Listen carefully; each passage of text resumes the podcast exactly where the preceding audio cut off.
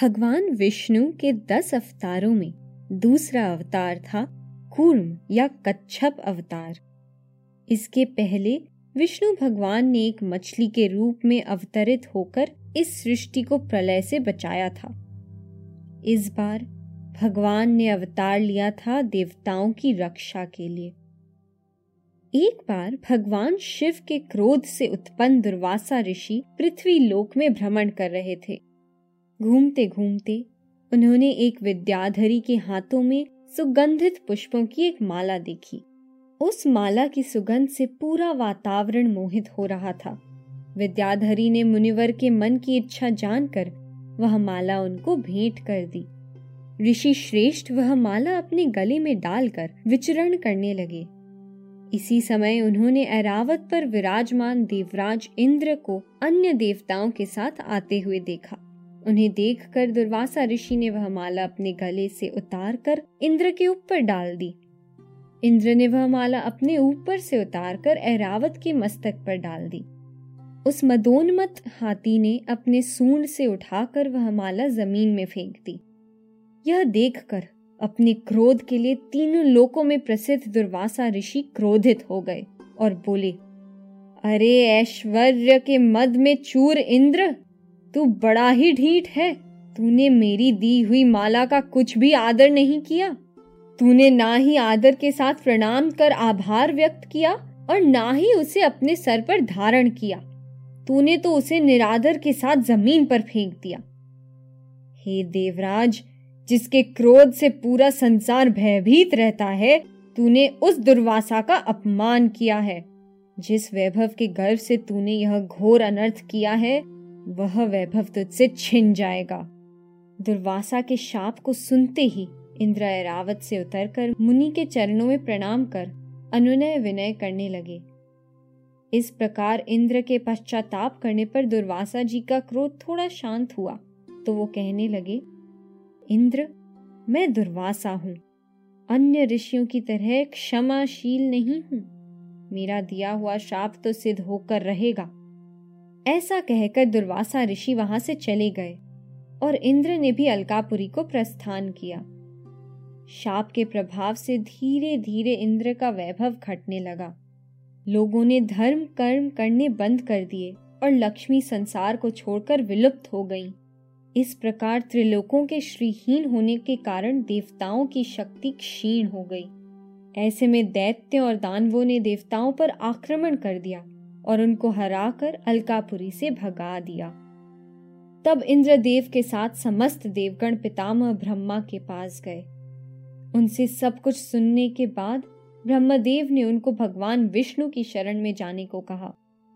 इस प्रकार भगवान विष्णु से सहायता की इच्छा से समस्त देवगण पितामह ब्रह्मा के साथ क्षीर सागर पहुँचे और नारायण के दर्शन पाकर उनसे बोले, हे देव दुर्वासा ऋषि के शाप से संसार के श्रीहीन हो जाने के कारण दैत्य ने हमें हराकर अलकापुरी से निष्कासित कर दिया है।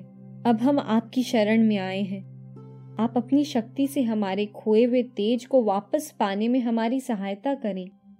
देवताओं के इस प्रकार विनती करने पर श्री हरि बोले, हे देवगण, आप सब लोग मेरी शरण में आए हैं तो मैं आप लोगों की सहायता अवश्य करूँगा। तुम्हारा सारा वैभव दुर्वासा ऋषि के शाप के कारण इसी क्षीर सागर में समाहित हो गया है। अब तुम लोग उन्हें वापस पाने के लिए इसका मंथन करो। इस प्रक्रिया के अंत में अमृत निकलेगा, जिसे पीकर तुम सब अमर हो जाओगे। इसके लिए दैत्य और दानवों को भी साथ लेना पड़ेगा। यह बात सुनकर देवताओं को चिंतित देखकर भगवान विष्णु बोले, आप लोग चिंता मत करिए। मैं ऐसी युक्ति करूँगा कि अमृत देवताओं को ही मिले। भगवान विष्णु की आज्ञा मानकर देवताओं ने दैत्य और दानवों को समुद्र मंथन के काम में शामिल कर लिया। शेषनाग की सहायता से मंदराचल पर्वत को मथानी बनाने के लिए लाया गया। वासुकी नाग की नीति बनाई गई। वासुकी के मुख की ओर दैत्य और दानव तथा पूंछ की ओर देवगण लग गए। इसी प्रकार जब मंथन की प्रक्रिया शुरू की गई तो मंदराचल पर्वत बार बार ऊपर नीचे होने लगा। ऐसा देखकर भगवान विष्णु ने एक विशाल काय कछुए का रूप धारण कर मंदराचल पर्वत को नीचे से सहारा दिया और स्वयं उसके ऊपर बैठ गए। इस प्रकार भगवान विष्णु की सहायता से समुद्र मंथन का कार्य प्रारंभ हुआ और जैसे कि विधि का विधान है, रोशनी होने के पहले अंधकार गहरा हो जाता है। सबसे पहले समुद्र से हलाहल विष निकला। विष इतना प्रभावशाली था कि सभी जीव जंतु मरने लगे और वनस्पतियाँ मुरझाने लगी। देवता और दानव भी उसके प्रभाव से प्राण त्यागने लगे। ब्रह्मदेव ने सर्पों को उस विष को ग्रहण करने का आदेश दिया। सर्पों के विष ग्रहण करने के बाद भी वह समाप्त नहीं हुआ तो हार कर सभी भगवान शंकर की शरण में गए और उनसे हलाहल विष से संसार को बचाने का अनुरोध किया। भगवान शिव ने हलाहल को पी लिया। परंतु उसको अपने गले पर ही रोक लिया। हलाहल के प्रभाव से भगवान शंकर का गला नीला पड़ गया और तब से उनका एक नाम नीलकंठ भी है। शिवजी के हलाहल को पी जाने के बाद समुद्र मंथन का कार्य फिर से आरंभ हुआ और अब उससे एक सुंदर फूलों से भरा हुआ पारिजात वृक्ष प्रकट हुआ, जिसे अलकापुरी में इंद्र के उद्यान में स्थान मिला। उसके बाद इंद्र का वाहन ऐरावत, जो कि दुर्वासा ऋषि के शाप के कारण विलुप्त हो गया था, उत्पन्न हुआ और उसे इंद्र ने ग्रहण किया। कुछ देर और मंथन करने के बाद इच्छा पूर्ति करने वाली गाय कामधेनु सुर भी प्रकट हुई, जिसे ऋषियों ने ग्रहण किया। कामधेनु के बाद समुद्र से उच्चैश्रवा अश्व प्रकट हुआ, जिसे दैत्यराज महाबली ने स्वीकार किया। उसके बाद देवी शंख और कौस्तुभ मणि उत्पन्न हुए, जिन्हें भगवान विष्णु ने ग्रहण किया। इस प्रकार समुद्र मंथन का कार्य कई और दिनों तक चलता रहा, और फिर उससे चंद्रदेव प्रकट हुए, जिन्हें भगवान शंकर ने अपने मस्तक पर धारण किया। उसके बाद सुंदर अप्सरा रंभा प्रकट हुई, और उसने गंधर्व लोक को चुना। कई दिन तक समुद्र का इस प्रकार मंथन करते हुए देव, दैत्य, दानव, वासुकी इत्यादि सभी थकने लगे। किंतु अमृत का अभी तक कोई पता नहीं था। सबको इस प्रकार थकता हुआ देखकर श्री हरि ने सभी में ऊर्जा का संचार किया और मंथन की प्रक्रिया फिर से पूरे आवेग के साथ प्रारंभ हुई। अब सुरा की देवी वारुणी प्रकट हुई, जिन्होंने जल के देवता वरुण देव को चुना।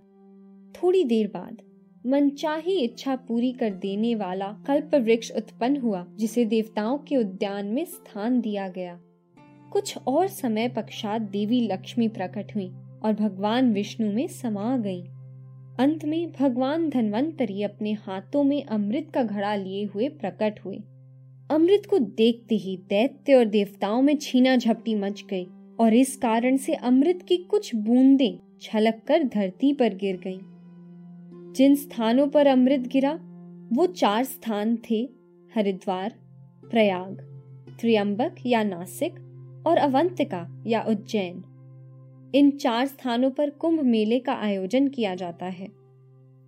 इस प्रकार अमृत के लिए झगड़ा होते देखकर भगवान विष्णु एक अत्यंत सुंदरी स्त्री मोहिनी के रूप में प्रकट हुए और उनके रूप और सौंदर्य से मोहित होकर देव और दानवों ने वो अमृत कलश उनको दे दिया। मोहिनी ने अपनी माया से सभी को सम्मोहित कर दिया और देवताओं को अमृत पिलाने लगी। स्वरभानु नामक एक दैत्य ने देवताओं के बीच में जाकर मोहिनी से अमृत ग्रहण कर लिया और यह बात सूर्य और चंद्र ने देख ली। सूर्य और चंद्र ने मोहिनी को इस बात का संकेत कर दिया और उन्होंने सुदर्शन चक्र का आह्वान कर स्वरभानु का सिर धड़ से अलग कर दिया। अमृत पान कर लेने के कारण वह मरा नहीं। और उसका सर राहु और धड़ केतु बना। राहु और केतु का सूर्य और चंद्र से तभी से बैर है और इसी कारण वो समय समय पर उनको निगलकर ग्रहण का कारण बनते हैं। उसके बाद देवताओं और दैत्यों में घमासान युद्ध छिड़ गया। भगवान विष्णु ने नर और नारायण का रूप धारण कर देवताओं की ओर से दैत्यों और दानवों का संहार किया और अंततः देवताओं की विजय हुई। इस प्रकार देवताओं ने अमरत्व को प्राप्त कर अलकापुरी में पुनः अधिकार किया और बचे हुए दैत्यगण पाताल लोक में जाकर छिप गए। इस प्रकार भगवान विष्णु ने अवतार लेकर देवताओं की सहायता की और उन्हें फिर से अलकापुरी में स्थापित किया। देवताओं ने अमरत्व प्राप्त कर संसार में पुनः धर्म की स्थापना की। और संसार के चक्र को फिर से यथोचित गति प्रदान की। समुद्र मंथन में निकली अनेक वस्तुओं से संसार का और भी भला हुआ।